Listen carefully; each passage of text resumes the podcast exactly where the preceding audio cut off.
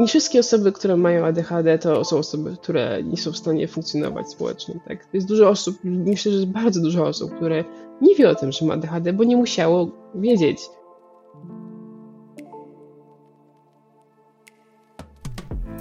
Cześć, nazywam się Ola. Mam 36 lat, normalną pracę, męża i ADHD.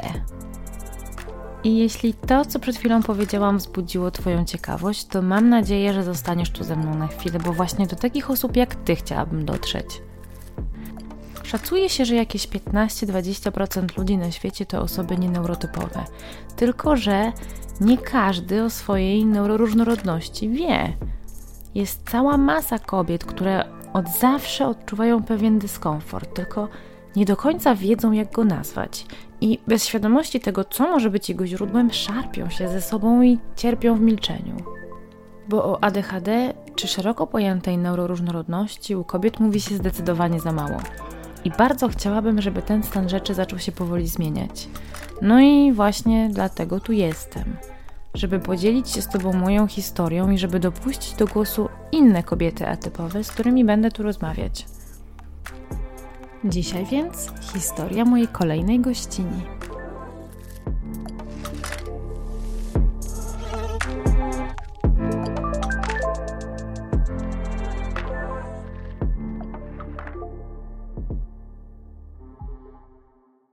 Cześć, nazywam się Jean-François i nie mówię po polsku, ale nauczę się. Ola jest chora i nie może nagrać intro. Jeśli interesuje Was, kim jest Mania, z którą Ola rozmawia, to prze... to prze... to przeczytacie opis od... odcinka. To przeczytacie opis odcinka. Miłego słuchania. Buzi, buzi, pa. Cześć Mania. Cześć. Powiem Ci, że y, zawsze mam problem z tym, żeby, nie wiem dlaczego, ale mam problem z tym, żeby zwracać się do ludzi w wołaczu, więc podoba mi się tutaj e, to, że mogę po prostu powiedzieć cześć Mania. Chociaż cześć tak jak Manio, ci... cześć Manio, Maniu. Cześć, cześć, no właśnie, Manio czy Maniu? Maniu, Maniu? chyba Maniu, chyba Maniu, chyba raczej Maniu, tak. No dobra, niech będzie. Cześć Maniu. Cześć. Cieszę się, że mamy okazję dzisiaj porozmawiać, bo jest sporo takich kwestii, które chciałabym móc z Tobą przynajmniej spróbować poruszyć, e, bo zajmujesz się bardzo ciekawymi kwestiami zawodowo, ale zanim do tego dojdziemy, no to oczywiście tradycyjnie chciałabym, żebyś opowiedziała mi o tym, dlaczego my tu dzisiaj w ogóle rozmawiamy? No bo kim ty jesteś, skąd się wzięłaś e, w kontekście neuroróżnorodności oczywiście? Um, no dobrze. E, z jakiś czas temu zorientowałam się, że e, być może jestem neuroróżnorodna. Wówczas to po prostu była myśl, że mam ADHD. I doszłam do tej myśli zupełnie przypadkiem. Gdzieś mi wpadło na YouTubie chyba jakiś materiał na temat ADHD u dziewczynek, jak to wyglądał, właśnie, że jest inaczej niż u chłopców. No i, i to był dla mnie szok, w sensie takim, że o kurczę, to brzmi jak opis mojego dzieciństwa. I zaczęłam temat zgłębiać i tak sobie pomyślałam, że, no, że to w sumie po pierwsze Jezus Maria, dlaczego wcześniej na to nie wpadłam? E, potem, o Jezus Maria, dlaczego inni wcześniej na to nie wpadli? Byłam na terapii. E, jakiś czas temu, jak ja mam 32 lata, prawie 33, więc na pierwszej terapii byłam 12 lat temu, miałam 20 lat. A dlaczego wówczas nikt na to nie zwrócił uwagi, prawda? To nie jest tak, że moje symptomy były wówczas łagodniejsze niż są dzisiaj, odwrotnie myślę, że były zdecydowanie bardziej e, wyraźne. No ale co, no, czy czuję, że byłoby dzisiaj lepiej, gdybym była zdiagnozowana wcześniej? Może gdyby mi zdiagnozowano 5 lat temu, tak, ale nie na przykład 20, bo mam wrażenie, że jednak e, stan wiedzy o ADHD jest trochę lepszy dzisiaj niż wówczas i być może jakbym była dzieckiem zdiagnozowanym z ADHD, byłabym szpra, e, szprychowana, szprycowana, szprycowana, szprycowana. szprycowana lekami i mogłoby się to skończyć nie najlepiej dla mnie, ale e, tak właśnie się tutaj znalazłam w tym podcaście u Ciebie. Przez autodiagnozę, straszliwie, straszne słowo autodiagnoza. Dla mnie trochę straszne. E, to zaraz mi powiesz o tym, dlaczego dla ciebie straszne, ale wiesz, co jest dla mnie ciekawe? To, że u ciebie zaczęło się od wyłapywania tych takich symptomów w dzieciństwie. Bo powiem ci, że ja tak jak większość chyba kobiet, z którymi do tej pory rozmawiałam, miałam ogromny problem z tym, żeby sobie przypomnieć, jaka ja w ogóle byłam jako dziecko w kontekście mhm. diagnozy ADHD. Mhm. Mm, I nawet, nawet jak pytałam o to moich rodziców, to, to był z tym duży problem. Więc to ciekawe, że u ciebie od, od tej strony się zaczęło. Tak, wiesz, bo mam wrażenie, że dla mnie te, te kwestie które dotyczą ADHD dziewczynek, e, były problemami wtedy, w dorastaniu. Ja się z nimi zmagałam i to były problemy, które po prostu zaprzątały mój umysł i pamiętałam dlatego, tak, no, chociażby bardzo szybkie mówienie, próba nadążenia z ustami z tym, co ja myślę, absolutnie niemożliwe do wykonania, jeżeli ktoś próbuje, nie róbcie tego, e, więc, e, więc to był, to był pierwszy, pierwsza rzecz. I to taka hyperactivity, tak, to jest to age w ADHD, Poza tym ja nie mam innej hiperaktywności takiej, że się, czy, no tak, no wiercenie się i, i, um, i takie też poczucie niezręczności ciała, takiego, takie poczucie nieforemności, to się nazywa po angielsku body dysmorphia, to też miałam, prawda? I, I trochę z tego powodu oraz może z innych ADHD-owych w sumie cech, kiedyś przez chwilę zastanawiałam się, czy nie autyzmu, ale po jakby zagubiłem się w temat i to tutaj też znowu wrócę samodzielne, czyli ja tego nie konsultowałam z nikim tych idei ówczesnych. E, porzuciłam tę ideę autyzmu i to było parę lat temu, w ogóle to zapomniałam. Skoncentrowałam się na problemie z anxiety, z stanami lękowymi, które sobie, e, które mi się pojawiły przez intensywne życie zawodowe. Ale żebyśmy się nie oddaliły za dużo w dygresjach, to e, wracając do tematu symptomów w dzieciństwie, jeszcze były rzeczy związane właśnie.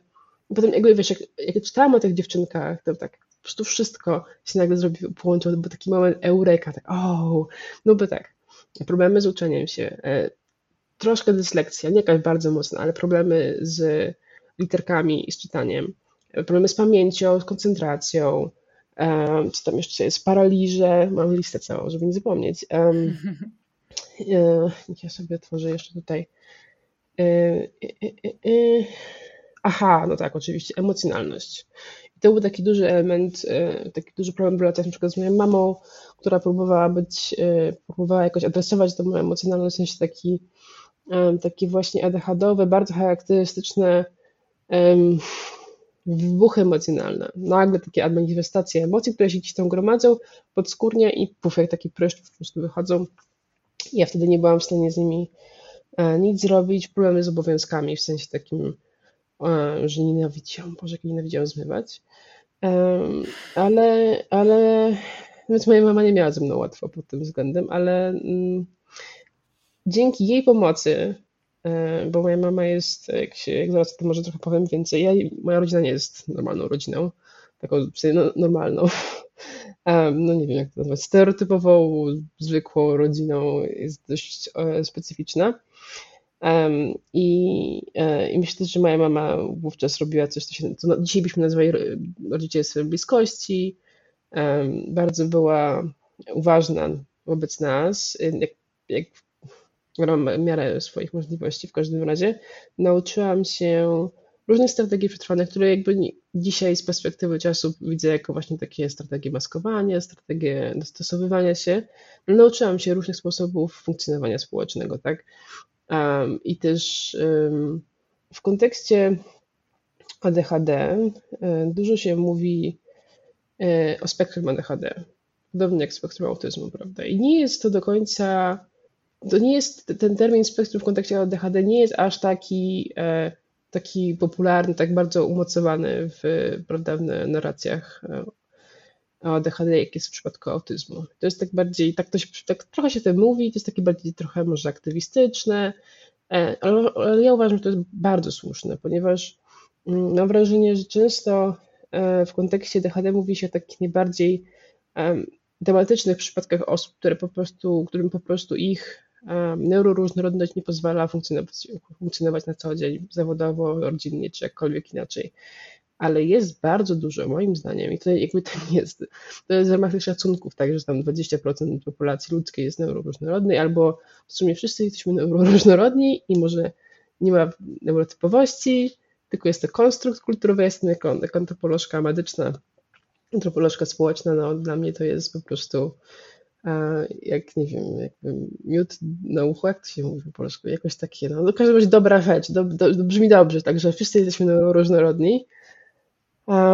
I w tym kontekście myślę, że bardzo wa wa warto mówić o tym, że można mieć ADHD i być wysoko funkcjonującym, w cudzysłowie, jak to się mówi, e, człowiekiem, tak, że no, wszystko ok, ale coś jest inaczej, nie?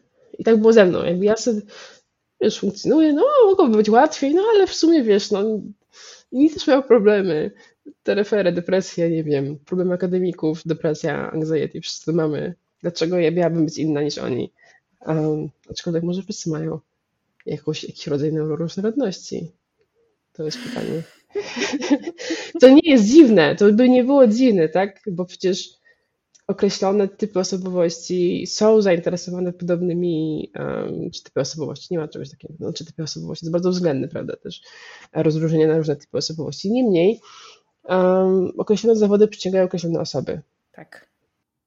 Tak, no tak. Właśnie. Rozmawiałam o tym nawet z Anetą Korycińską um, ostatnio w kontekście polonistyki i, i właśnie ja mówiłam jej o tym, że Mm, ja sama skończyłam polonistykę i jak przyglądałam się moim koleżankom z roku, moim wykładowczyniom, moim wykładowcom, to rzeczywiście widziałam bardzo dużo tych takich neuroróżnorodnych cech u nich. Nie?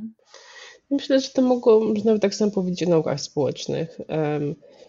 I być może powód jest troszkę przewrotny. Ja, ja uważam, że to jest moja neuroróżnorodna cecha, ale pamiętam bardzo wyraźnie, że ja od dziecka próbowałam zrozumieć ludzi, w ogóle rozszyfrować ludzi. To był, e, to był dla mnie w ogóle ludzie byli fascynującą, jakby takim fascynującym obiektem obserwacji. E, dorośli i dzieci, bardziej dorośli w sumie niż dzieci, dzieci były proste. E, dorośli bardziej i spędzałam naprawdę godziny próbując rozszyfrować świat dorosłych i potem próbować w nim funkcjonować. W pewnym momencie to się przerodziło w takie właśnie bardzo, wiesz, takie strategie funkcjonowania na co dzień w nawet jak ubrać się najlepiej, najstosowniej do okazji, żeby jak najwięcej mieć jakby, wziąć jak najlepsze wrażenie na przykład, tak, czyli miałam różne takie insajdy ze swoich obserwacji nastolet, nastoletnich, które pomagały mi czuć się pewniej w społeczeństwie. I ja dzisiaj to widzę jako cechę właśnie takiego strategizowania różnorodnego, bo e, ja wiedziałam, że nikt tak wcześniej nie myśli. Ja wiedziałam, że mało kto wokół z moich przyjaciół tak ma takie, no nie wiem kto myśli, czy w ogóle zwraca uwagę. I dla mnie na początku pamiętam, jak się dowiadywałam, że ludzie nie myślą tak jak ja i jakby w ogóle nie zwracają, znaczy na takie, na takie rzeczy jak ja zwracam uwagę, to, to się tym dziwiłam, a, temu dziwiłam, ale um, ale miałam inną odpowiedź na to, ale co do tej odpowiedzi, to jeszcze to, to zaraz do tego przejdę, bo to tutaj jest um, wątek, y, który chcemy poruszyć w tym podcaście, czyli y, rodzina ADHD, question mark, tak, znak zapytania. A, a jeszcze wrócę do tego wątku, którym chciałam skończyć, czyli mi się wydaje, że ja zostałam badaczką człowieka, ponieważ właśnie trudno mi, trudno mi było go zrozumieć. Miałam taki moment, jak miałam 13 lat, chciałam być botaniczką, badać roślinki. Czasami żałuję, bo roślinki są trochę milsze niż ludzie. E, ale, ale radzę sobie, radzę sobie, no radzę sobie, rozmawiam z ludźmi również. E, bywa gorzej, bywa lepiej, ale mam taką specjalną swoją właśnie personę badawczą i wtedy właśnie ona wychodzi ze mnie i jakby ja nie jestem. To, znaczy to, jest, to jest taki to jest taka część mnie, to jest moje, to jest ja, jestem ja, tylko właśnie taka wersja do ludzi, którą mam. A i co ciekawe, ma też mój, e, ją e, mój tata i mogę teraz sobie trochę zacząć ten wątek. No właśnie, myślę, myślę że, że to, to jest czas faktycznie, bo tak jak rozmawiałyśmy off record, e, do tej pory ten temat gdzieś tam się pojawiał, ale on był zawsze tak liźnięty, nie? Tak. No bo rzeczywiście ten element no, genetyczny jest tutaj bardzo silny, jeśli chodzi o, o neuroróżnorodność, więc najczęściej bywa tak, że przynajmniej jeden z naszych rodziców y, okazuje się być neuroróżnorodny.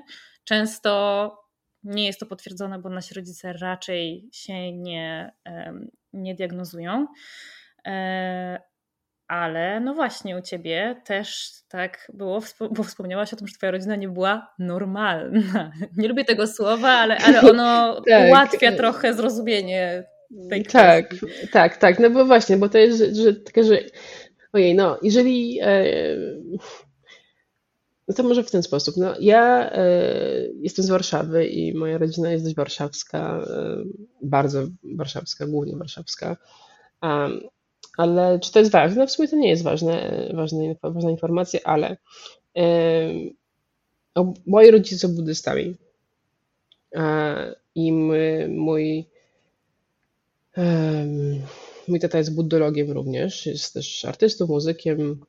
Maciej Magura Góralski jest e, nawet na Wikipedii, więc mam, mam wysoko postawioną poprzeczkę życia, bo żarcik, e, ale e, no i jest taką postacią artystyczną, szeroko pojętą, ale bardzo obecną i istotną w takim, no, nazwijmy to polskim ruchem buddyjskim, czy w ogóle jakby środowisku buddyjskim w Polsce. I, i mama po prostu jest osobą praktykującą buddyzm od lat przed moim urodzeniem jeszcze, tak, czyli ohoho.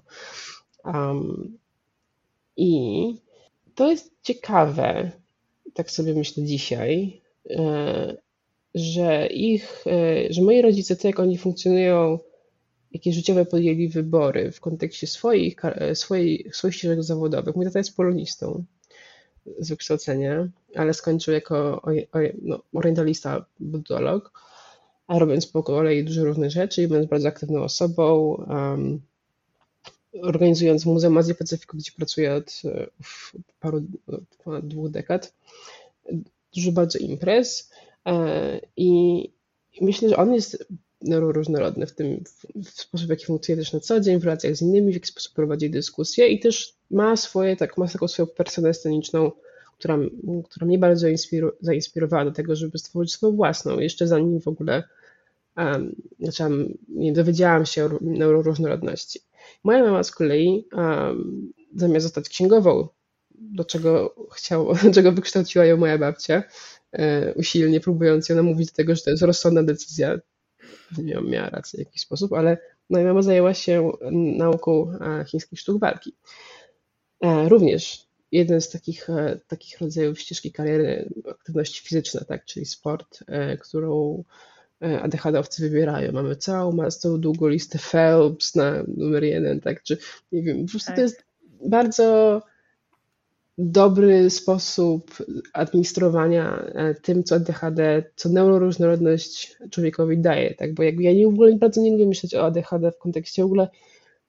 Ja ostatnio zaczęłam jakoś jakby, to, to nie jest e, jakby, to mi nie przeszkadza w życiu, teraz jak już żyjemy, że coś, że, że jakby, że to jest, że to, co się ze mną dzieje jest elementem tego, jak mózg wygląda, tak? A nie jest nie wiem, skutkiem tego, że mam taką, a inną rodzinę, czy, czy takie inne pochodzenie klasowe. Tak? Bo, ja nie miałam łatwego startu e, w życiu zawodowym, nie miałam, e, nie byłam uprzywilejowana mimo jakby jakiejś tam, nie wiem, bohemiczności mojej rodziny, więc to myślałam na przykład, że dużo moich problemów z anxiety wynikających z um, tego, jak trudno mi się odnaleźć w określonych sytuacjach takich e, wymagających um, obycia towarzyskiego początkowo, tak? Czy na przykład um, stres związany y, z tym, jak sukcesami zawodowymi, no to po prostu wynika z tego właśnie takiego, tej mojej rodzinności, że to po prostu jakby nie jestem do tego, nie byłam do tego socjalizowana, tak, że to nie jest coś, czym się czuję komfortowo. No i, i, no i po prostu no, tak to jakoś tak to wyglądało. Nie tak, że tak to tłumaczyłam sobie i tak to rozumiała też, tak to rozumiałam z pomocą moich, e, mojej terapeutki.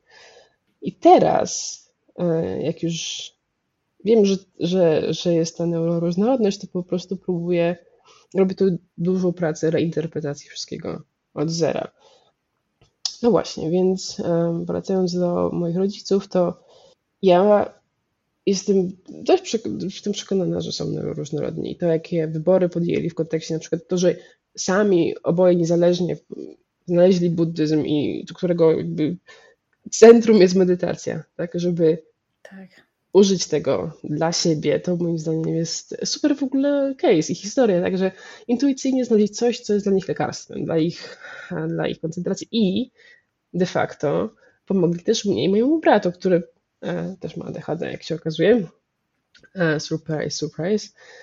E, I myśmy jako dzieci no, też medytowali i się uczyliśmy takich praktyk właśnie koncentracji po prostu.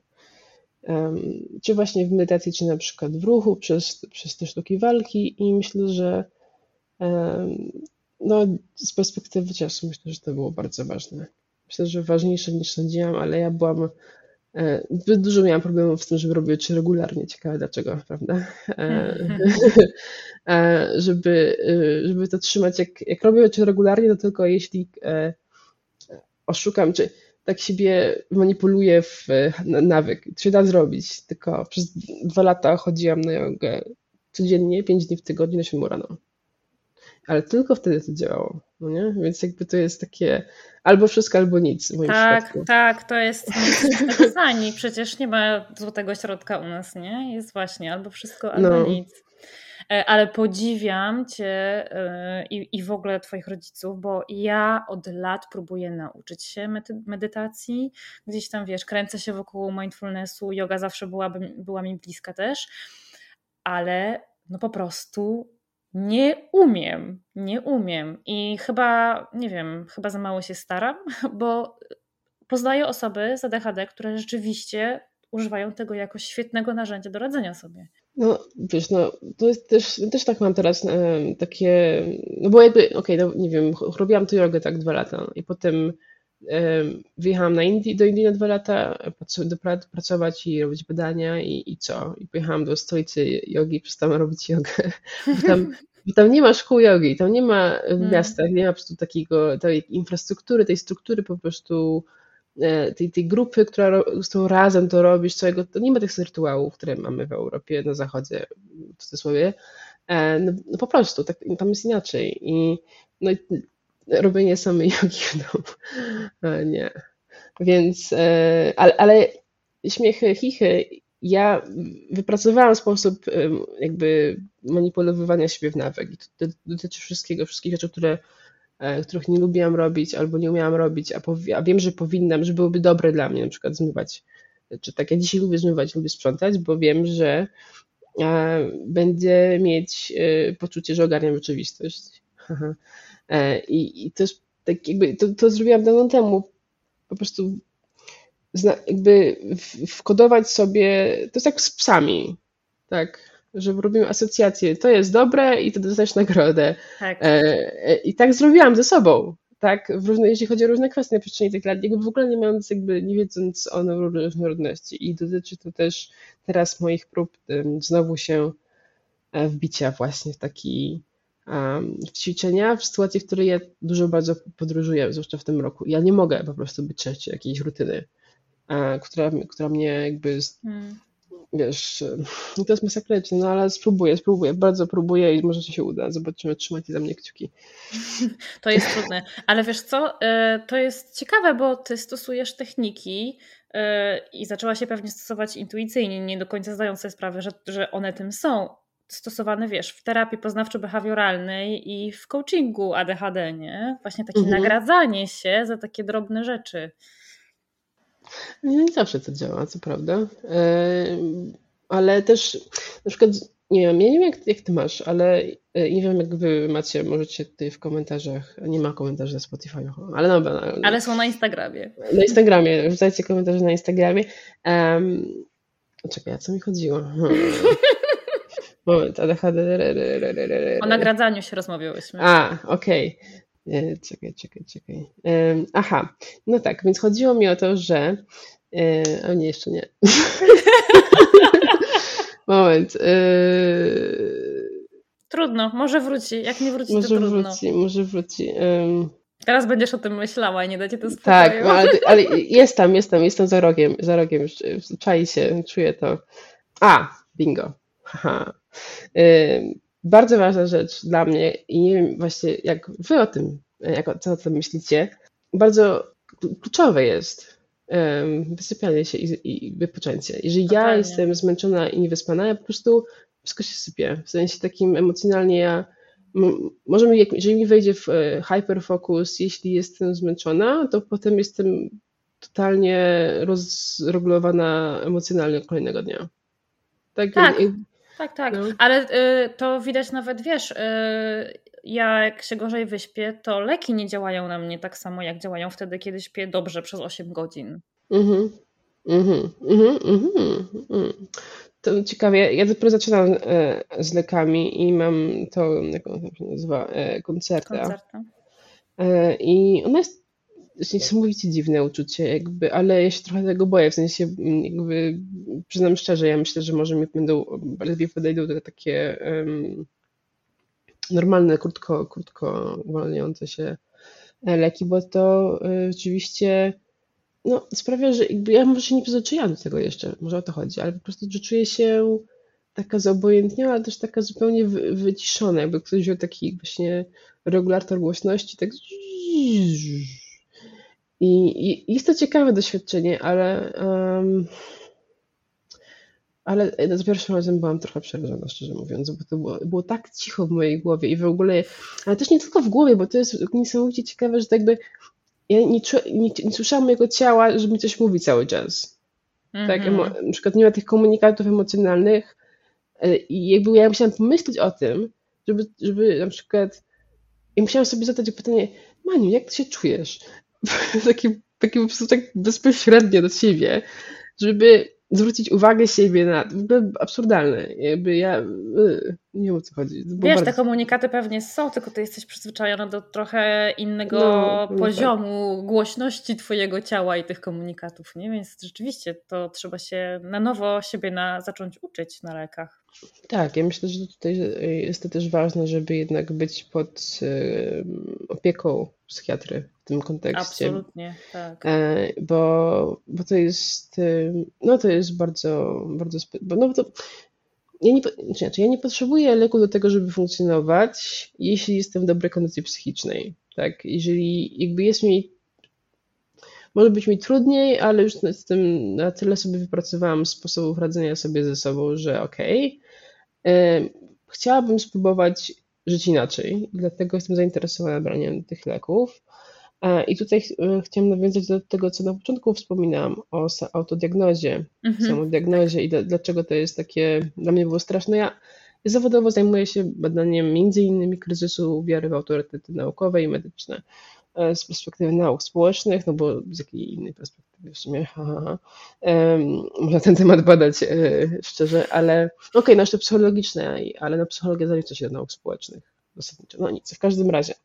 Um, więc jakby um, no, ja badam to, jak ludzie w internecie siedzą, to czytają, jak to się przekłada na ich na przykład zaufanie do lekarzy.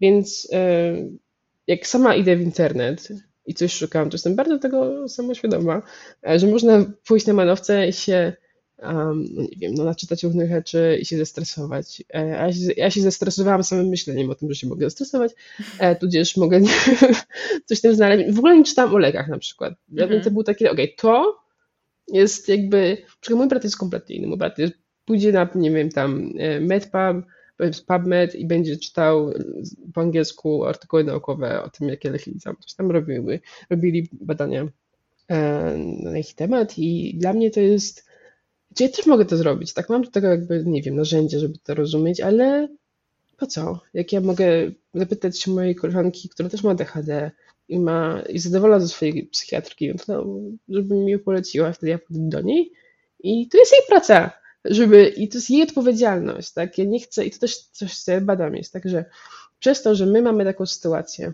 jako użytkownicy internetu, mamy ten dostęp do tej wiedzy, to jest to wręcz abominacją, jest to e, jakby odbieranie sobie, to, to może się wydawać, że odbieranie sobie samemu sprawczości, jeżeli nie wykorzystamy tej możliwości, żeby zrobić ten własny research, tak? A, a jednocześnie skutkiem ubocznym moim zdaniem tego jest to, że bierzemy na siebie odpowiedzialność, którą powinni mieć ludzie z wykształceniem medycznym, ponieważ oni spędzają swoje życie na to, ucząc się o tym, tak? Jakby co, co ja, wiesz, nie chcę wchodzić w słowo tak cały czas, więc możesz mi przerywać. Nie no, to ty jesteś tutaj po to, żeby opowiadać. Ja tylko zadaję pytania, ty na nie no, odpowiadasz. Nie, bo też jestem ciekawa, jakby co, co, co myślisz, jak na to patrzysz, bo um, no po co, no bo ja ciągle siedzę w swojej głowie i, i te wszystkie rzeczy y, słyszę. Wiesz co, ja się nad tym zastanawiałam trochę od innej strony, bo no fa faktem jest, że w Polsce nadal jest mało specjalistów, którzy rzeczywiście na ADHD i na neuroróżnorodności w ogóle się znają. Mhm. I no to nie jest y, to nie jest tajemnicą, wiesz, wystarczy wejść na byle którą grupę dyskusyjną e, i tam się cały czas pojawiają pytania na temat tego, gdzie się zdiagnozować, bo tak łatwo jest trafić do kogoś, kto może ci odesłać z kwitkiem, nie? Więc mhm. to jest bardzo trudny temat. E, to jest trudne. Ja się bałam, wiesz, ja się bałam, bałam, e, jak szłam do tej mojej psychiatrki po raz pierwszy, to się bałam, że taki powiem, że no, przypomniałam się, że mam DHD, to ona powie, jakim, jakiej podstawie ja będę przepytywana i będę pod murem i w ogóle będę musiała bronić swoich wyborów i, i byłam taka zestresowana o rany. Aż, mi, aż się zdziwiłam, że byłam już taka tym zestresowana. Tak, ja też, ja też się tego bardzo bałam. E, chyba tego najbardziej. E, tego, no i tego, że oczywiście usłyszę, że, że, że to nieprawda. Och, tak, to słowo jest ale u mnie tak trochę ten strach już przy, w czasie wizyty u psychiatry był uzasadniony, no bo ja na, tak, na, taką drobną blokadę napotkałam się na etapie rozmawiania o tym z moją terapeutką, zanim do psychiatry poszłam. Mm-hmm. No. Więc widzisz, jakby wiem, jak może się skończyć, albo prawie skończyć sytuacja, w której trafiasz do kogoś, kto się na tym nie zna kurczę, to jest tak skomplikowany temat, że pewnie gdybyśmy zaczęły dyskutować o tym, to, to mogłybyśmy na tym zakończyć dzisiejszą rozmowę. Tak, ale ja czy... też nie, nie, no. widzę, nie widzę nic złego y, w autodiagnozie i mam wrażenie, że lekarze, którzy są pewni tego, co robią, nie mają problemu z tym, że przychodzą do nich pacjenci, którzy przez ten etap przeszli. Jasne, ja się z Tobą zgadzam i, i w tym sensie jakby ja, czy inaczej, y, ja nie mam nic przeciwko autodiagnozie w, w kontekście, bo my nie żyjemy w systemie, y, idealnym systemie ochrony zdrowia po prostu i ten idealny system ochrony zdrowia nie istnieje. Ale to nie tylko chodzi o to, że, że, że polska, polska ochrona zdrowia wygląda tak, a nie inaczej, czy angielska ochrona zdrowia wygląda tak, a nie inaczej, tam też się nie dzieje najlepiej e, w NHS-ie. Nie, nie. E, ale, ale chodzi o coś innego. Chodzi o to, co się dzieje w ogóle z psychiatrią i, i z nowymi nurtami psychiatrii.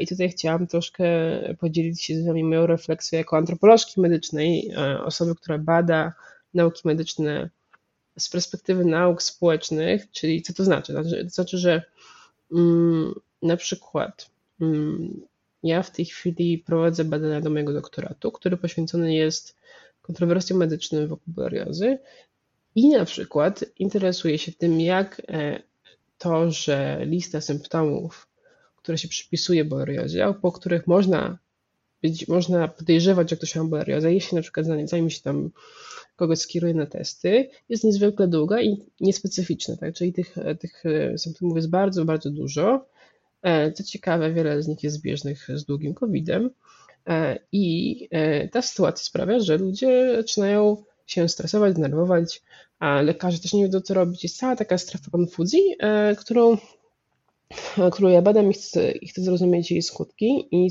spróbować zaproponować sposoby, um, sposoby jej, żeby po prostu je umniejszyć, żeby je pomniejszyć, żeby łatwiej było diagnozować tego typu choroby, które są trudno diagnozowalne i nie w oparach takiego właśnie, takiego właśnie paniki i kontrowersji.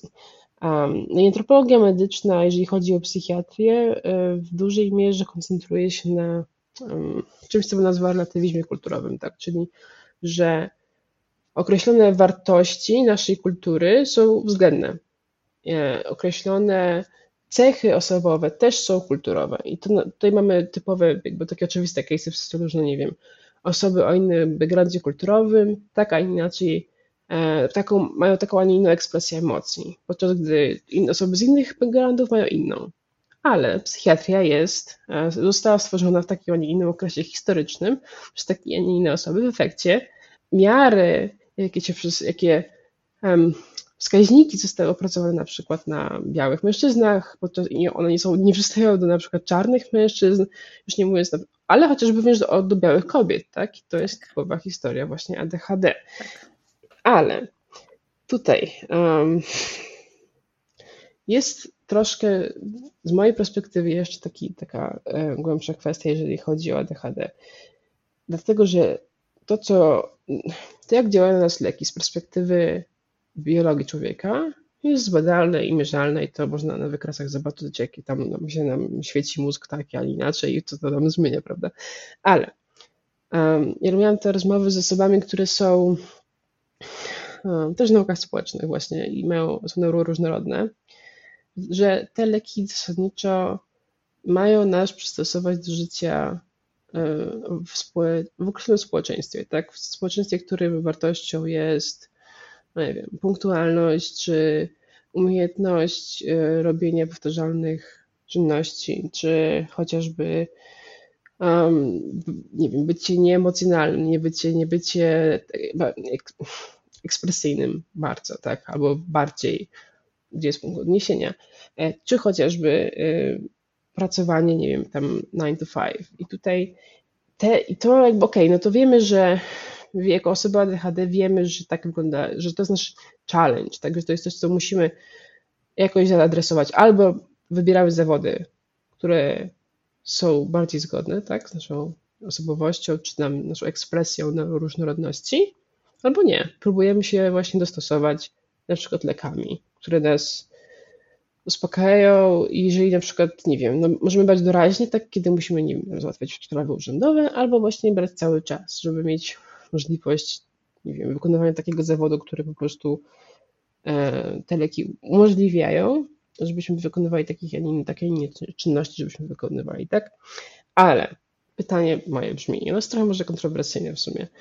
E, czy, czy dlaczego to my się musimy dostosowywać, jakby i dlaczego te, dlaczego te leki na przykład nie mogłyby ja, ja w sumie trochę oczekiwałam, że istnieją jakieś leki, które będą sprawią, że ja będę lep, bardziej, lepiej mogła wykorzystać to, co moja różnorodność mi daje, a nie się, że tak powiem, równać w dół. No, to jest e, kolejny ciężki temat i powiem Ci, że ja bardzo też często trafiam na ten wątek gdzieś tam w rozmowach między osobami z ADHD zwłaszcza. Często pojawia się kwestia tego, wiesz, po pierwsze, gdzie zaczyna się ADHD, a ja się kończę, e, gdzie postawić te granice.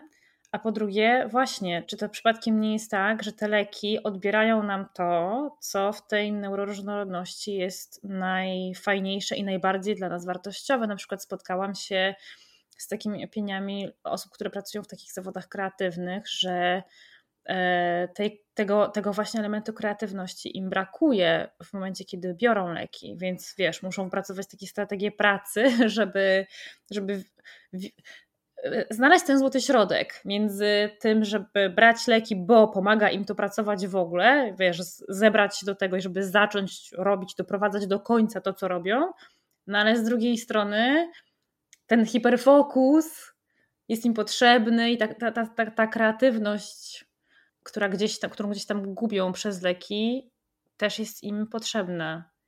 No i tak, i jak to zrobić, żeby, żeby, żeby tę te, równowagę, równowagę złapać? Ja myślę, myślę że rzeczywiście, znaczy dla mnie na tej chwili jakoś najbardziej przemawia ta taka dora, doraźność tych, tych, tych substancji. No ale z perspektywy, z perspektywy mojego życia, kiedy ja jeszcze żyłam jako nieuświadomiona osoba no, no, różnorodna, to um, największe, najwięcej różnic zrobiły, zrobiły w moim życiu osoby, które były wokół mnie, które są bardzo ustrukturyzowane. Miałam takie dwie bliskie mi osoby na różnych etapach, których e, ustrukturyzowane życie się jakby na mnie przykładało, w sensie promieniowało. Tak i w jakiś sposób myślę, że istotną, bardzo istotną rzeczą są właśnie, właśnie są struktury, znaczy środowisko.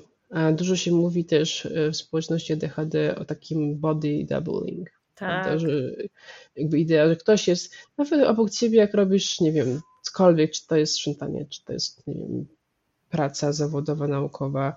No i tutaj na przykład e, ADHD w pandemii to Myślę, że to mogło być bardzo ciężkie dla wielu osób, bycie samemu. Ale z kolei e, wielu moich znajomych ADHD, jakby, jakby osoby, które wiedziały, że mają ADHD w trakcie pandemii, robiły te wody double online. Tak, tak, ja tak, przykład, tak, tak, tak, Ja na przykład robię to, robię to e, parę razy w tygodniu. I okay. bardzo, to, bardzo to pomaga. E, widzisz, to jest ciekawe, bo ja tak sobie o tym myślę, że u mnie to się przejawia w ten sposób. Kiedy jestem sama, kiedy mój mąż na przykład wychodzi do biura pracować, co robi rzadko, ale zdarza mu się to, ja widzę, jak ja się zaczynam rozsypywać. Jak wiesz, odpuszczam -hmm. wszystko, nie? Nagle zaczyna się, zaczynają się piętrzyć wokół mnie naczynia, tak, tak, tak. robi się syf, łóżko jest niepościelone, po prostu nagle życie, wiesz, po, przestaje mieć kontrolę nad, nad, nad rzeczami, bo mi się nie chce, ja nie mam jakiejś takiej motywacji. W momencie, kiedy zaczyna się zbliżać godzina powrotu mojego męża, ja wiesz, nagle wszystko yeah, zaczyna wracać na no. swoje miejsce. Tak. E, totalnie, totalnie. Więc ja na przykład nie wyobrażam sobie, jak wyglądało moje życie, gdybym ja była singielką. No ja, ja byłam, e, no ja mam takie, też takie wspomnienia, takich dokładnie sytuacji, o których ty mówisz. E, I jak one się działy, ja nie, jakby ja, no bez tej wiedzy, którą ja mam dzisiaj, ja się czułam tak źle, tak źle się ze sobą poczułam. Ja ja myślałam, że to jest po prostu wszystko jakby anxiety, anxiety, anxiety, mm. tak. E, no nie. Dzisiaj wiem, że jest inaczej, i, bo widzę, że nawet sama świadomość, sama świadomość tego, że to nie jest, że ja nie jestem popsuta. Tak. Nie? Jezus Maja, już sama świadomość tego sprawia, że ja po prostu nie no, mam, mam po prostu, okej, okay, dzisiaj jestem taka i tyle i, i i, I tyle, nic się nie dzieje. Już nagle się okazuje, że nikt jest na mnie zły. Ja myślałam, że będzie tak, czy e, a jeżeli komuś wytłumaczę, że no, mam ADHD i to jest dla mnie problemem, to, e, to ludzie rozumieją to bardziej niż myślałam. Aczkolwiek wciąż um, myślę, że jeszcze będą takie sytuacje, w których e, ktoś, ktoś nie zrozumie tego, tak, i będzie się na mnie patrzył krzywo, czy będzie właśnie mówił, że nie ma ADHD, ADHD nie istnieje, to jest wymyślone. E, ale mam nadzieję, że tak nie będzie. Ale jeszcze jedna mi się rzecz przypomniała, wiesz, bo e, na Instagramie mówiłaś o doktorze K, mhm. E, healthy gamerze z YouTube'a. Nie wiem dokładnie, e, nie, nie, nie wiem, czym się dokładnie zajmuje, czy się z wykształcenia, kim on jest. On jest psychiatrą. Właśnie, i e, tak sądziłam. Tak, tak, e, tak sądziłam. I e, ja słuchałam sobie trochę jego, jego tych, jak to nazwać w sumie, nie wiem Hmm. Wykładów? No, to są takie Jak... mini wykłady w zasadzie. Czy, czy, on, czy, czy, on coś mówi i coś gra i coś tam, coś tam. W każdym razie e, ma, swój, ma swoją taką stylówę e, charakterystyczną, ale ja trochę e, Wam zapodam tutaj, drodzy słuchacze, krytyki antropologicznej tego, co on mówi. W tym sensie, okay. w tym sensie no, jedna rzecz bardzo mnie uderzyła i, i w sumie jako antropolożka jestem do tego dość dobrze przygotowana, żeby tą krytykę zachodać, mianowicie Idea, teoria, w sumie bardziej niż idea, teoria pochodzenia DHD, tak, że mieliśmy ludzi, którzy są rolnikami i oni sobie tam siedzieli w tym jednym miejscu i sobie tą rolę robili, bla, i mieliśmy ludzi, którzy byli łowcami, prawda, czyli potrzebne inne, osoby, które miały, potrzebowały innego zestawu umiejętności, żeby być dobrymi w tym, co robią. I no i co, no i historycznie to nie jest tak, że te, te społeczności nie funkcjonowały razem, albo nie były jedną. także często rolnicy również byli myśliwymi, zwłaszcza w zimie, kiedy no, nie ma co uprawiać, więc trzeba pójść, nie wiem, upolować być może um, zająca albo sarenkę. I z tej perspektywy, jeśli założymy, że po pierwsze, mm, okej, okay, były społeczności głównie rolnicze, osiadły, z osiadłym trybem ży, e, życia, e, w których również były praktyki e, hunting and gathering, tak, czyli zbieractwo i łowiectwo, to raz. Jeżeli założymy, że były społeczności, w których było odwrotnie, w których było głównie łowiectwo i zbieractwo, i to były nomadyczne społeczności, które się, które się przemieszczały, i tutaj warto dodać, że to przemieszczanie nie było non-stop. Trzy miesiące tu, trzy miesiące tam. Więc to było takie przemieszczanie się, że jednak dość osiadłe, prawda? Że jednak byliśmy w jednym miejscu, potem się przenosiliśmy, ale to nie było tak, że to było, nie wiem, jak na jakichś takich mm, wiem, bajkach Disneya, także cały czas, jak tam, nie wiem, tabor cygański non-stop, jak on the move, tak to nie wyglądało, więc jeżeli założymy, że tak oczywiście było i tak jest jakby archeologicznie potwierdzone, historycznie potwierdzone, że tak funkcjonowali e, ludzie w trak, e, w, na wczesnym etapie cywilizacji człowieka i później przez te wszystkie dziesiątki tysięcy lat, e, to się okazuje, że nigdy nie było tych społeczności, które były czysto takie albo czysto takie. Co więcej, ludzie się cały czas miksowali w ciągu tych tysięcy lat, więc te geny nasze są bardzo pomieszane w efekcie. Ja myślę sobie, że um, z perspektywy nauk społecznych fajnie by było spojrzeć może bardziej, w jaki sposób, w jaki sposób ta neuroróżnorodność mogłaby być ogólną cechą, cechą ludzkości i co sprawia, że ona się ma ekspresję w ten, a nie inny sposób. Prawda? Mhm. Że, że my, e, i tutaj na przykład rola traum wielopokoleniowych, tak? tak. Nie wiem, tego to się działo e, z społecznością zamieszkującą e, tereny współczesnej Polski przez ostatnie 100 lat. Bardzo dużo niezbyt fajnych rzeczy. Tak jest. I, I, oprócz prawda, tych, jakby tego, o czym my mówimy, tak, czyli założymy, że załóżmy, że tak, że to, co mówimy, jest neuroróżnorodność, czyli wliczamy tutaj, no różne to mogą być rzeczy, ale chodzi o to, że po prostu mamy różne mózgi, i one mają różne właściwości. I to jest jakby punkt wyjścia, prawda? Co kolejnego nakłada się na to, że idziemy, że one, e, że ta ekspresja tych mózgów, znaczy, ok, załóżmy, że tam jest jakiś randomowy element, tak? Że się rodzimy, to jest trochę przypadkowe, trochę genetyczne, w sensie, że na przykład tak to nie coś ekspre- dziedziczyło, ale do, tej, do ekspresji tych genów dość istotne są, jest ten element środowiskowy. Tak. Dzieciństwo, nie wiem, odpowiednie żywienie, poczucie bezpieczeństwa. O Jezu, no cała masa rzeczy. I, i tutaj zastanawiam się na przykład, czy um, takie przypadki osób, których ADHD się, ADHD jest dysfunkcyjna, bardziej niż mniej, tak? Jak dużą rolę tutaj odgrywa ten element środowiskowy? Może mało, może dużo. I to jest coś, co moim zdaniem powinno być badane. I takie osoby jak dr Kay, jak były w, jakby z całym szacunkiem, ja uważam, że po prostu no, nauki biologicznej osoby, które reprezentują, bardzo upraszczają historię człowieka. Traktują to tak zero-jedynkowo. A myślę, że tutaj jest wiele więcej argumentów na rzecz tego, że wiesz, że jednak jesteśmy wszyscy neuroróżnorodni, bo jesteśmy aż tak bardzo przemieszani.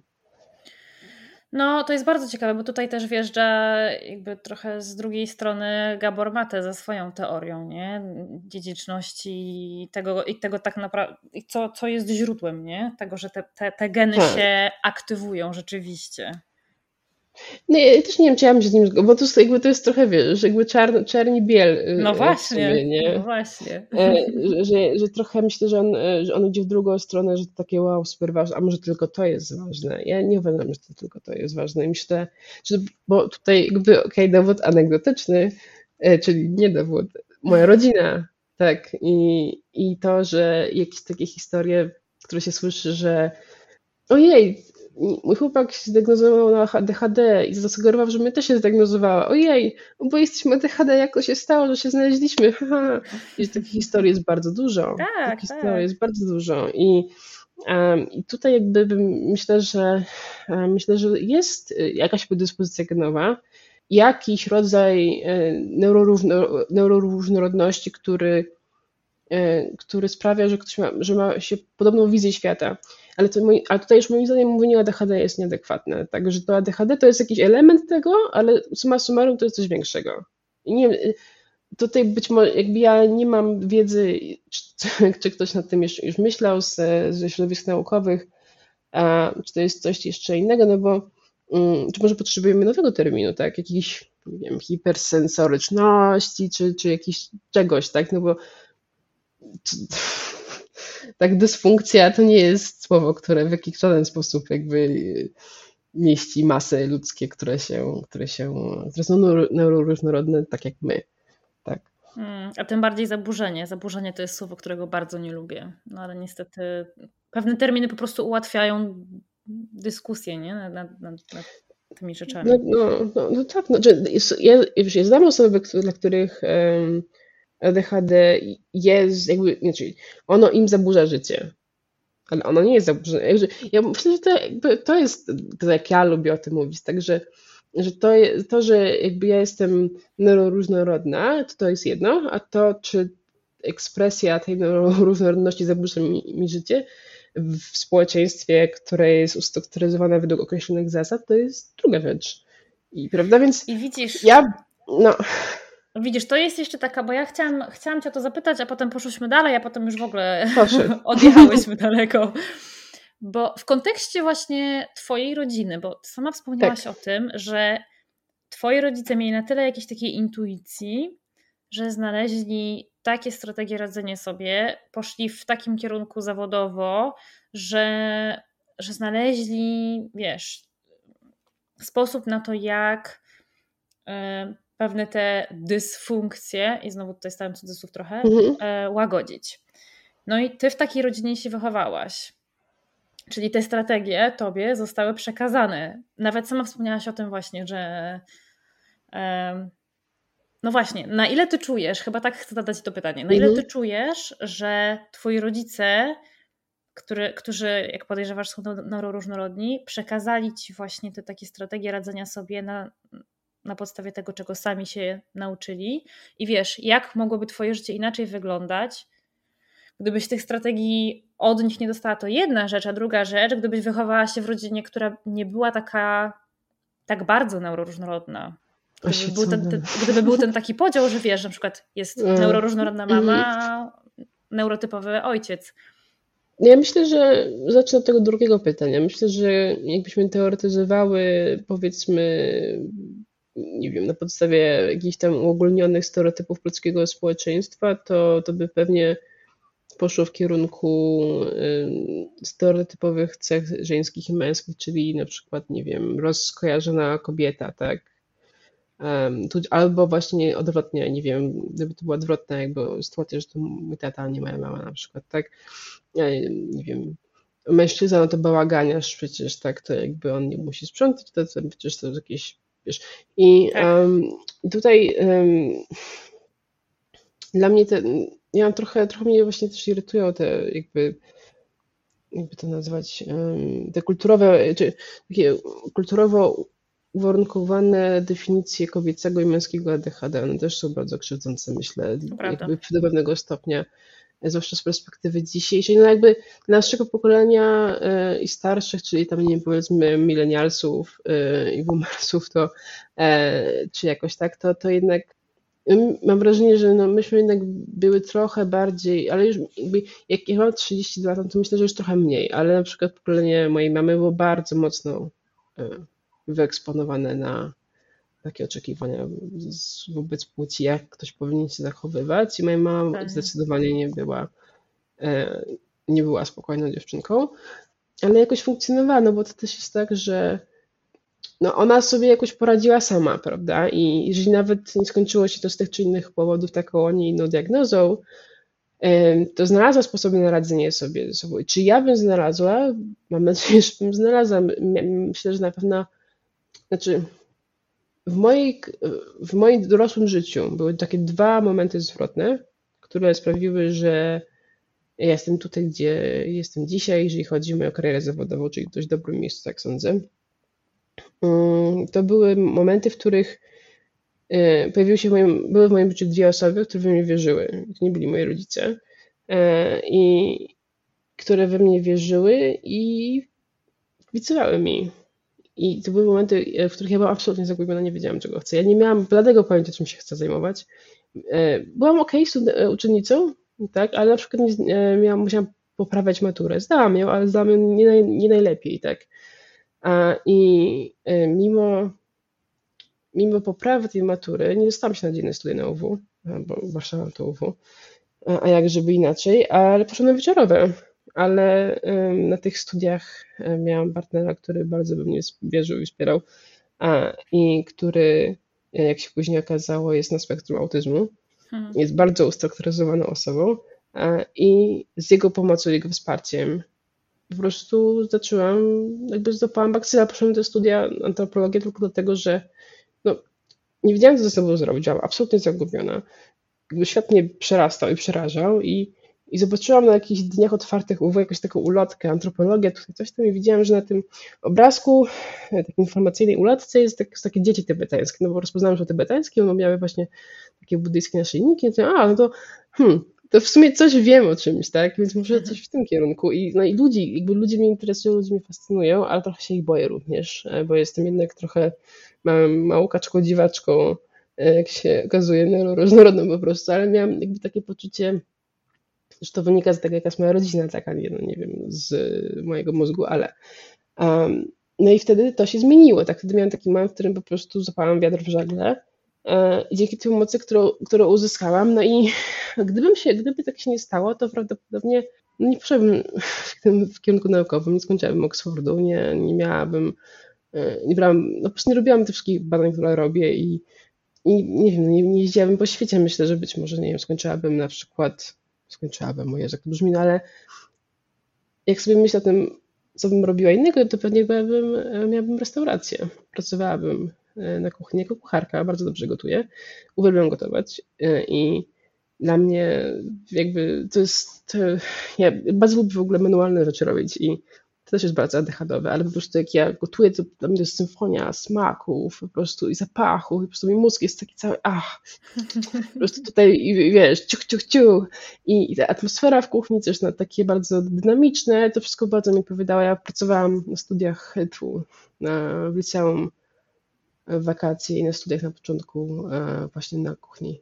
I po prostu nie mam hajsu, musiałam, potrzebowałam pieniędzy na życie. E, jakieś, no czy tak jakieś, jakieś tam od rodziców dostawałam, ale no to nie było wystarczająco, chciałam być niezależna i tam coś tam, więc pracowałam.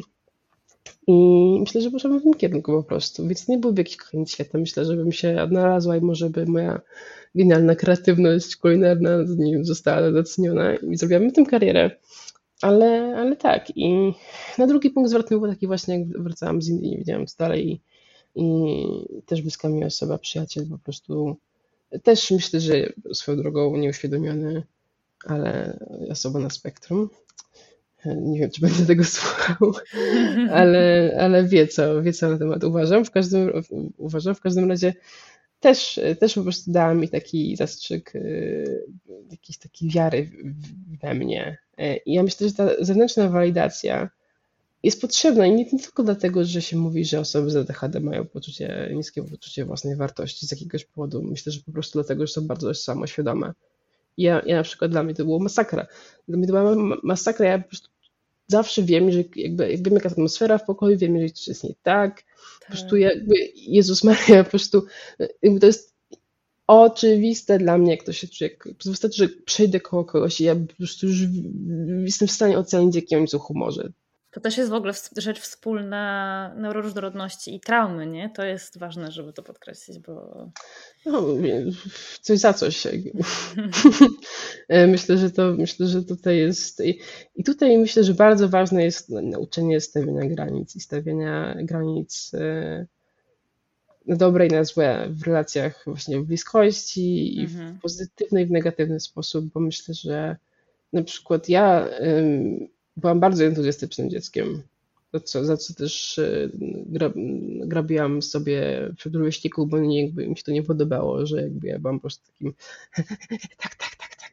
E, nie po prostu ich to irytowało. Taki, e, I w jakiś sposób um, tam taka przy, przymocowość um, takich, jakby to nazwać, no, takich relacji rówieśniczych w wieku nastoletniego jest dość duża i myślę, że w tym momencie bardzo ważne jest dla młodych ludzi z różnorodnością, żeby ich rodzice po prostu na to zwracali uwagę uczyli stawiania tych granic i też od jakby odgraniczenia siebie emocjonalnego. Ja się tego uczę dzisiaj w sumie jeszcze raz, nie? Mm. Jakby już taką świadomością nową, że jakby o co w tym chodzi tak naprawdę, a nie tego, co mi się wydaje, że powinno być. Ja próbuję jakieś takie, nie wiem, metody normatywne e, stosować, one są niekoniecznie skuteczne, się okazują. I, i właśnie w tym, jeszcze wracając do tego, co chciałam powiedzieć, to meritum tej, tej mojej puenty jest takie, że po prostu dobrze stworzyć wokół siebie taką, otaczać się ludźmi, którzy są akceptujący i krytyczni, ale, ale w sposób akceptujący, bez względu na to, czy jesteśmy różnorodni, czy nie. Jest to podstawowa rzecz, e, żeby mieć wsparcie e, w bliskich ludziach i nawet jeśli ja na przykład mam tak, że no jakby ja jestem też chyba bardzo ADHD, tudzież różnorodny, że no jestem extroverted introvert, tak, to tak definitywnie jest. Ja, ja mogę być sama, nie wiem, bardzo się dobrze bawię ze sobą, ale lubię ludzi też, tak.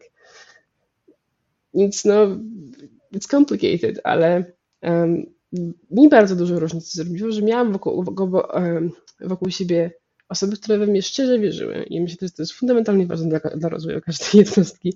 E, Absolutely. Ale tak, i no, myślę, że nawet ważniejsze dla mnie to było niż, niż to, że moi rodzice dali mi, ten, dali mi tę, tę medytację. Bo ja też ja, ja myślę, że to mi pomogło zdecydowanie jako dziecku, ale myślę, że mogłoby mi pomóc bardziej, gdyby było to bardziej świadomie używane, w takim sensie, że ja, gdybym ja wiedziała, że ja tego potrzebuję bardzo. Hmm. To, jest, to jest lekarstwo. A jak, było, a jak było z tym wsparciem w przypadku Twoich rodziców? Znaczy, y, czy oni ci je dawali? Czy ty czułaś, że ja miałam takie, ja i mój brat mieliśmy takie wychowanie bardzo otwarte, znaczy nie, nie, nie mieliśmy oczekiwań wobec, y, nie mieliśmy, czy, nie mieliśmy presji, żeby być kimś. Mhm. Czyli, że nie wiem, ja bym, jakby moi rodzice nie mieliby do mnie pretensji, gdybym ja nie poszła na studia. Mhm. E, co by jest też no jakby obusiecznym mieczem, że z jednej strony fajnie, a z drugiej strony też na przykład ja bardzo lubię, jak ktoś mnie tak czuje trochę. Sensie jakby, jakby mi tak kibicuje i tak mówi, Monia, dawaj, dawaj do śródy, wiem, że wierzę w ciebie, bo, bo też myślę, że tutaj element, moim, moją cechą um, różnorodną jest brawura. Mhm. Cała brawura, no ale takie duże wyobraźnia i optymizm i entuzjastyczność i e, okej, okay, no to co, nie wiem, tam to się, po prostu widzę, że jakieś coś jest możliwe, tak, ja widzę, jak to się wszystko tam może dołożyć, no to okej, okay, no to spróbujmy, zobaczmy, co wyjdzie. No i nie wszyscy tak mają, prawda, i, i no jakby do tego przydaje się mieć kogoś, kto cię po prostu zachęca, także, że nawet jeśli to jest ryzykowne z jakiejś perspektywy, to może nie jest tak ryzykowne, tak, z czyjejś innej perspektywy, no bo to wszystko jest względne. Hej, więc no ale co reasumując, ja myślę, że moi rodzice nie byli na pewno, nie, no nie przyczynili się w żaden sposób negatywnie tak, do, do, tego, do tego, jak u mnie się ta nowa różnorodność um, manifestowała. Tak mi się wydaje, ale też ocenianie tego jest, um, nie wiem, ja nie wiem, czy tego ocenianie tego jest przydatne w tym sensie, że e, na, zasadzie właśnie takiej, czy dobrze, czy źle, czy jak. No bo nikt z nas nie wiedział tak jakby, że, jest, że jesteśmy różnorodni. No. I, jasne, jasne. Plus, plus też jakby ja nie mam nich, nie, no, nie, nie mam pretensji, na co miałabym mieć z nich pretensje, także że no w sensie że nie wiedzieli, czy nie, nie, nie zastanawiali się, no nikt się wtedy nie zastanawiał, zwłaszcza nad, nad e, dziewczynkami, ale też y, no, moi rodzice mm, no, akceptowali nas takim, jakim jesteśmy, tak, nie, nie szukali, nie widzieli nas, nie wiem, błędów, jakichś takich problemów, znaczy po prostu ja mam, nie wiem, ja mam wybuchy złości raz na jakiś czas, no taka jestem, tak, nie, czy mówię niewyraźnie, tak, no.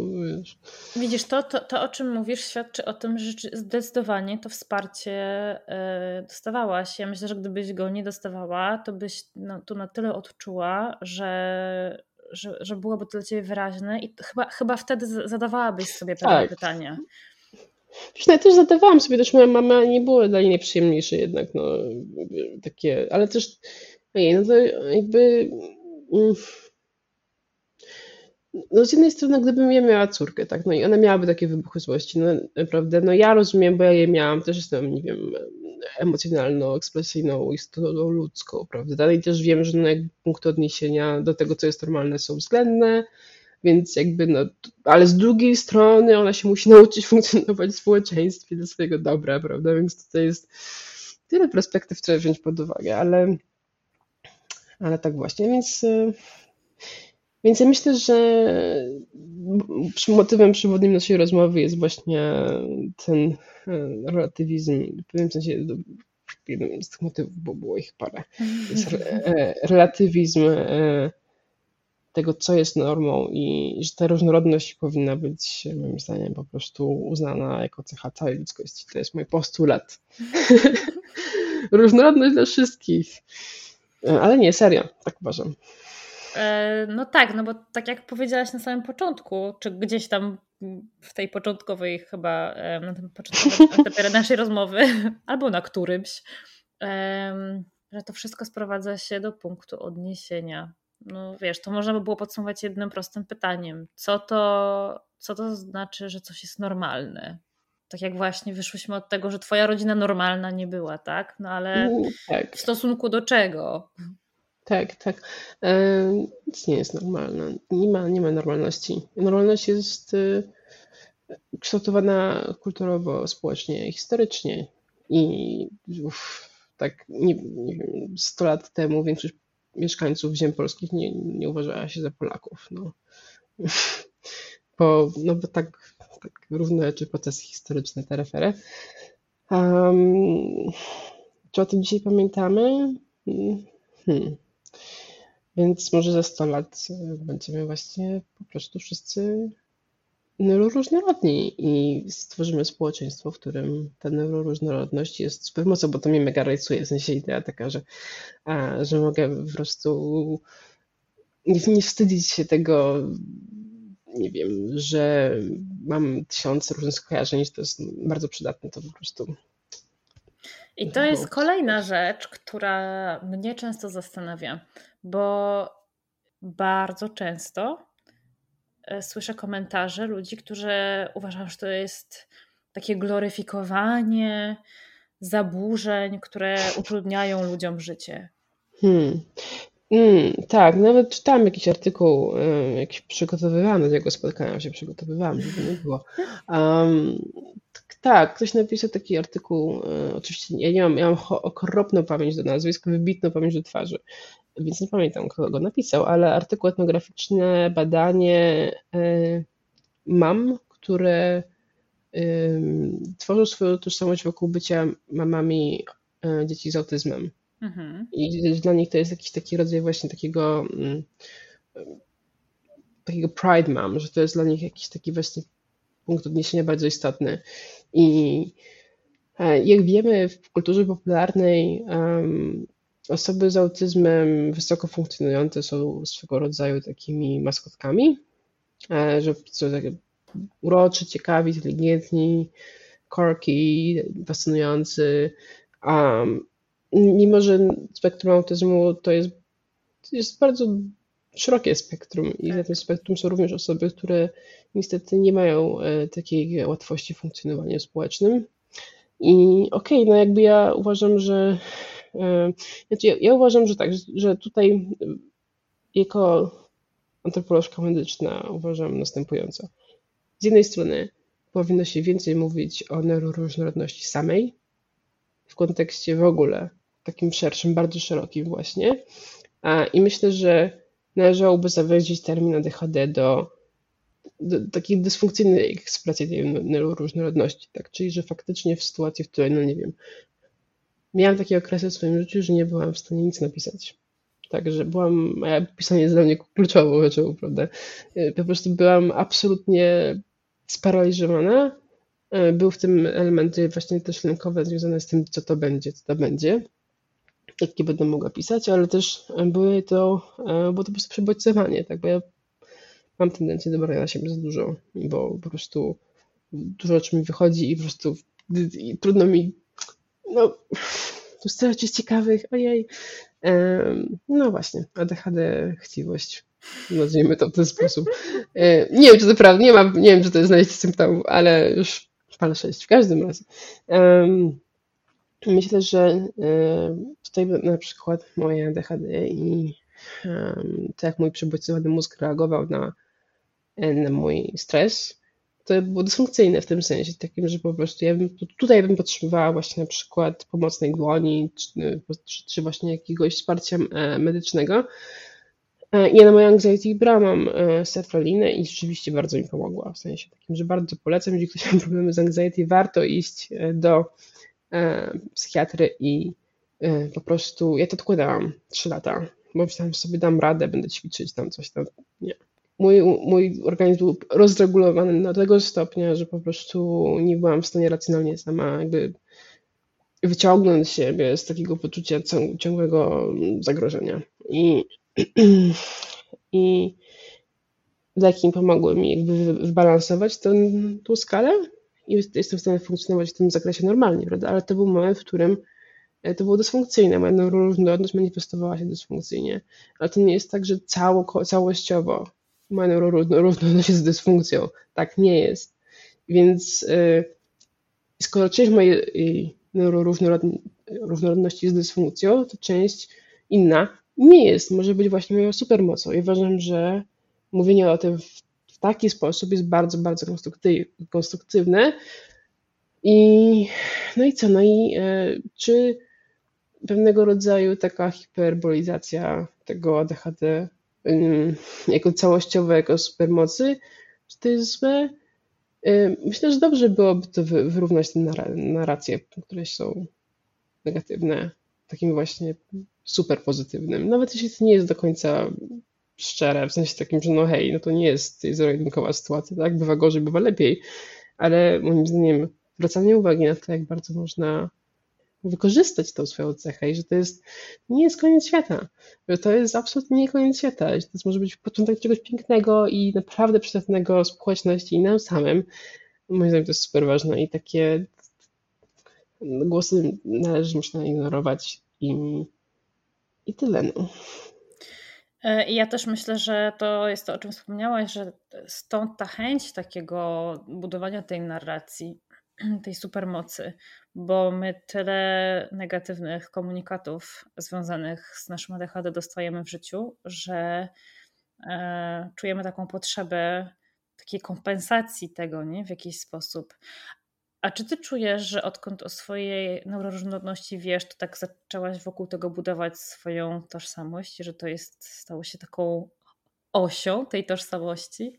E, to ciekawe pytanie. Zadał mnie mój brat jakieś trzy dni temu i um, coś tam innego robiliśmy, więc temu nie odpowiedziałam na to pytanie, ale nie wiem Maciek, czy będziesz mi słuchał, ale odpowiadam na twoje pytanie również. E, nie wiem. To jest moja odpowiedź. Jeszcze nie wiem, ale... Maciek, ale... Nie, nie, nie, nie, nie musisz słuchać. Przykro mi, że cię zawodzę tutaj, ale um, jeszcze nie. Dopiero, dopiero jestem na początku tej drogi, mm. ale myślę, że e, co, co tu dużo mówić, e, to jest fundament e, tego, kim jestem, no bo to jest mój mózg, no, więc tylko na razie jestem w momencie, w którym próbuję jakby używając metafory z nauk e, społecznych, po prostu biorę inną teorię do interpretacji tego samego materiału, tak, czyli patrzę in, z innej perspektywy e, na, na wszystko, tak, i to jest długi proces i myślę, że będzie trwał całe moje życie, ale myślę, że Myślę, że będę mówić o neuroróżnorodności, będę mówić o niej też w sytuacjach zawodowych i będę miała to w swoim CV. To o to chciałam tak. Cię też zapytać właśnie gdzie tam jest miejsce na tę neuroróżnorodność w tym, co robisz zawodowo? Myślę, że yy, myślę, że być może będę w przyszłości, to planowałam zresztą zrobić, tak, żeby pokierować moją karierę akademicką w kierunku sytuacji pracy zespołowej i w pracy dynamicznej, bardziej dynamicznej niż, niż praca, którą, niż to jak pracuję teraz, czyli zasadniczo poza tym, kiedy robię badania terenowe i rozmawiam z ludźmi dużo, to jestem sama i piszę. Kiedyś to było jakby, znaczy ja w ogóle lubię pisać i lubię moją głowę i to, co jakby moje myśli i pomysły i to wszystko jest super, ale, ale jest to bardzo trudne dla mnie pod wieloma względami. Jest bardzo dużo presji wokół tego, żeby być długo skupionym, a dla mnie to jest trudne. Mhm. E, ja się nauczyłam jakoś tam wokół tego funkcjonować, także no, jakby różne, różne techniki, głównie kontekstualne, w sensie pracować z drugą osobą, nie pracować samej w domu nigdy. Albo włączyć hiperfokus. Ja trochę próbuję teraz eksperymentować z sposobami włączania świadomego hiperfokusa. Nie wiem, czy to się robi, ale ja próbuję to, próbuję to bo czasami to jest takie przypadkowe, że wynika z bardzo dużej ilości stresu i mhm. deadline'u, który jest jutro. I jakby ja nie mam w ogóle takiego poczucia lęku związanego z tym, że jest deadline. W sensie jakby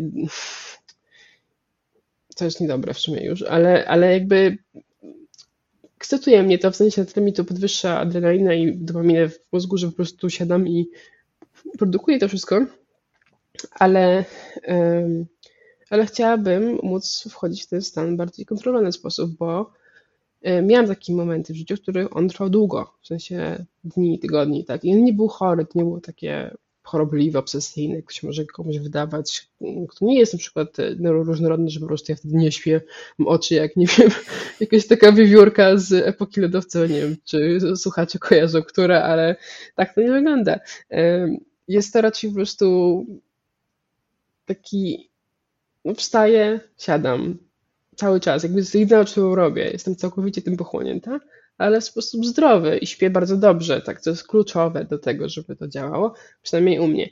Ale e, czy w moim, e, jakby, czy w mojej obecnej karierze jest to miejsce? Tak, no ja mam to szczęście, że w akademii i w tej działce akademickiej jest dużo miejsca na akceptację różnorodności. I będę mieć to w swoim CV też po to, żeby prowadzić pewnego rodzaju kampanię społeczną, w sensie jakby taką jednoosobową, ale e, nie chcę tego ukrywać, bo chcę, żeby no, nie wszystkie osoby, które mają ADHD, to są osoby, które nie są w stanie funkcjonować społecznie. Tak? Jest dużo osób, myślę, że jest bardzo dużo osób, które nie wie o tym, że ma ADHD, bo nie musiało wiedzieć. Totalnie, Nic im... tak.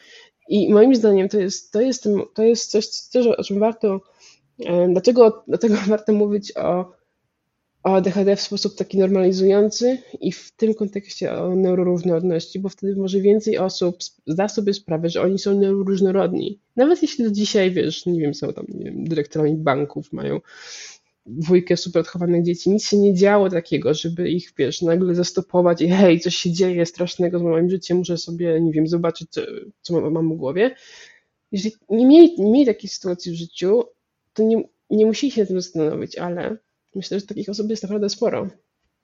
Tak. Myślę, że, myślę też, że neoliberalizm wspiera tego rodzaju e, umysłowość, w sensie takim, że bycie cały czas na hypie, tutaj coś się dzieje, dużo pracy, takie właśnie wolnorynkowe, nie wiem, biznesy, biznesowe funkcjonowanie jest bardzo dobre dla ADHD, także to jest e, no i że, no, że kultura no, że jest to trochę neurotyczna też neurotyczna kultura pracy, ale myślę, że osoby na, na spektrum ADHD po prostu się w niej odnajdują wielokrotnie i, i nie zauważają tego, kim są.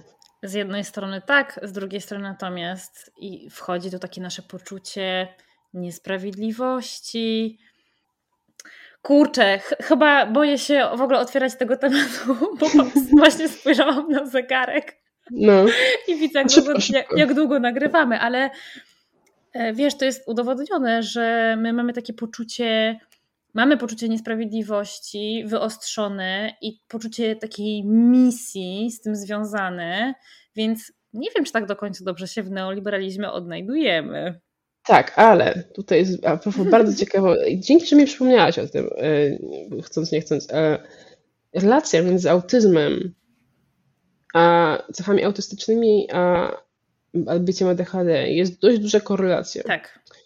I osoby na spektrum autyzmu mają, niekoniecznie rozumieją zasady moralne w sposób e, neurotypowy.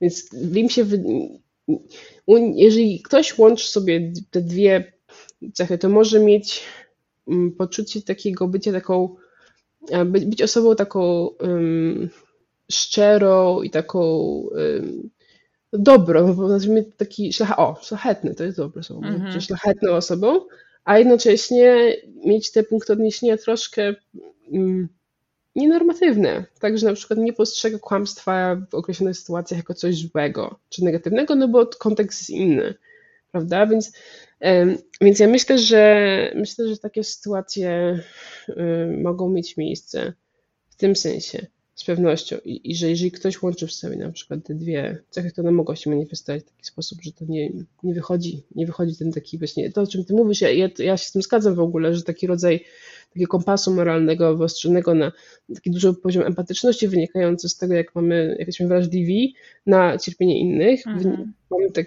takie, a nie inne mózgi, które są po prostu bardzo wrażliwe, bardzo hipersensoryczne, to jest mój termin, tak no, proszę pamiętajcie, że to ja sobie, nie wiem, go wymyśliłam, być może, na, może, a może nie, na potrzeby e, mówienia o takim właśnie um, takim byciu wyczulonym. I, no więc y, z jednej strony się z, y, z tobą zgodzę, a z drugiej myślę, że to może być y, może, się, może prowadzić do bycia jakimś, nie wiem, tam maklerem giełdowym, czy jakimś takim innym zawod, zawodzie, który jest dużo, dużo, dużo adrenaliny. Tak, to prawda, to prawda. No, a morale takie, takie tego, ale um, no właśnie, tyle ciekawych wątków poruszyliśmy dzisiaj o rany.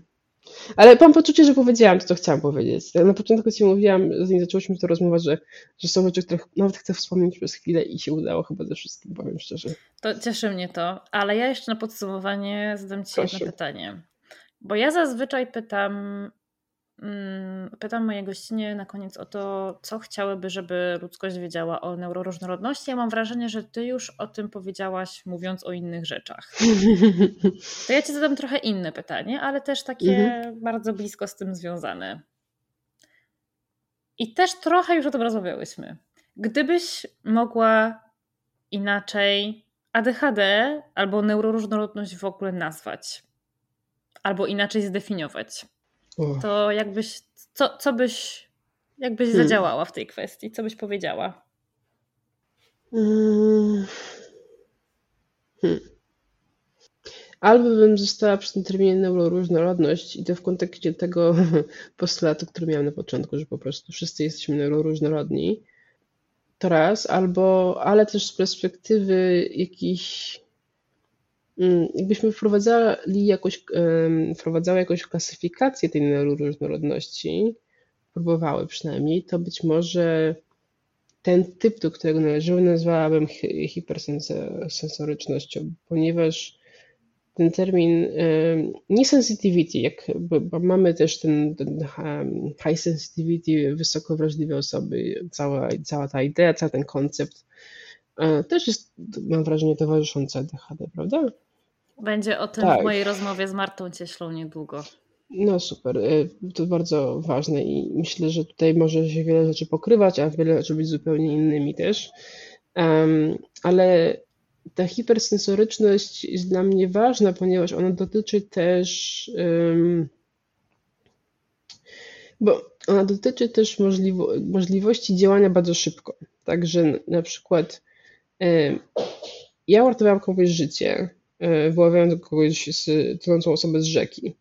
I byłam absolutnie po prostu cold-blooded, widziałam wszystko, wszystko, co miałam zrobić, powinnam była zrobić, zrobiłam. Przypomniały mi się zajęcia z przysposobienia obronnego z liceum, po prostu w, ten, w ułamku sekundy, przysięgam. Po prostu pamiętałam wszystko, co miałam zrobić. Tak, przypomniały mi się również filmy, w których jakiś tam, nie wiem, ktoś kogoś ratował, tak. E, całą masę randomowych rzeczy. Mój ADHD mózg po prostu zrobił po prostu salto w ułamku sekundy i miałam, dotrzymała po prostu całą listę wszystkich rzeczy związanych z tym, jak ktoś tonie, tak? I uratowałam mojemu koledze życie. Tym dlatego, że moja jakby właśnie hipersensoryczność jakby to umożliwiła, prawda? I um, no ale z drugiej strony też ta wysoka wrażliwość na emocje innych, empatyczność, taka bardzo, bycie takim bardzo wyczulonym, e, więc to jest termin, który jest na tyle szeroki, który myślę, że, myślę, że jest sobie w stanie pomieścić tyle różnych elementów naszego bycia, e, tego mi odpowiada. I um, no ale żeby on wsiąkł e, w dyskurs publiczny, dużo rzeczy musiałoby zagrać i no ja szczerze nie wiem, jak wygląda w tej chwili um, to jest najbardziej najnowszą wiedzą o ADHD z perspektywy psychiatrii. W sensie, co jest number one, tak? Bo jakby nawet, nawet to jest trudno, bo trudno jest mi znaleźć jakiś taki um, nowy, nową publikację, która e, łączy w sobie wszystkich, nie wiem, najważniejszych badaczy. Tak? Jest jakiś taki reader, gdzie masz wiem, 10 rozdziałów najważniejszych badaczy ADHD. Takie rzeczy są, są na przykład w naukach, społecznych, tak? Masz, nie wiem, Global Health, tak? No i cała tutaj śmietanka, wszystko w jednym pakiecie, puf, wydane, nie wiem, 3 lata temu. Jakby ja, gdyby coś takiego było ADHD, to ja bym wiedziała, na czym stoimy, tak? Nie ma czegoś takiego. Dlaczego? Prawda?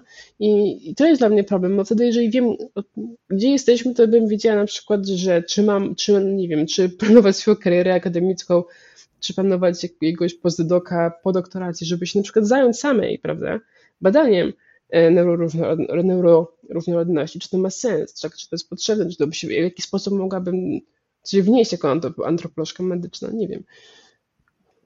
Boże, jaka chaotyczna odpowiedź na twoje pytanie. E, nie, spodziewałam, nie spodziewałam się odpowiedzi, która wiesz, w, w minutę ujmie wszystko, wszystko to, o czym chciałabyś powiedzieć. Myślałam na głos, myślałam na głos, żeby nie, bo tak wygląda mój mózg. Puf, puf, puf, puf. Dziękuję. No, to jest bardzo mhm. ADHD-owa odpowiedź na bardzo ADHD-owe pytanie, także... No, tak, tak. Boże, mapy myśli mnie uratowały, szczerze mówiąc. Na etapie uczenia się mapy myśli, tak, tu, tu, tu, tu, tu, tu, tu, tu.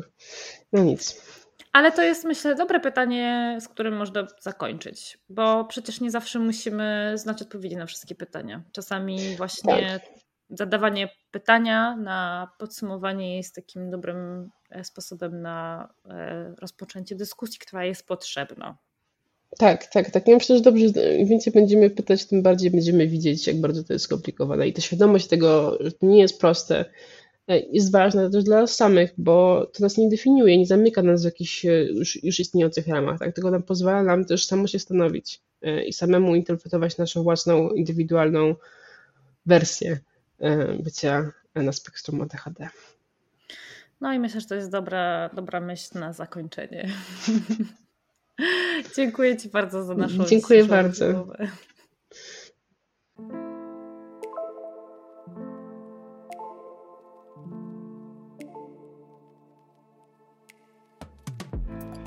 Wielkie dzięki za wysłuchanie tego odcinka. I oczywiście Spotify, YouTube czy TikTok nie powinny być wyznacznikami diagnozy. Ale jeśli to, o czym tutaj rozmawiałyśmy, brzmi dla ciebie podejrzanie znajomo, to mam nadzieję, że zaopiekujesz się sobą i wykonasz pierwszy krok w kierunku pójścia po pomoc, bo każda z nas na to zasługuje. Do usłyszenia w kolejnym odcinku.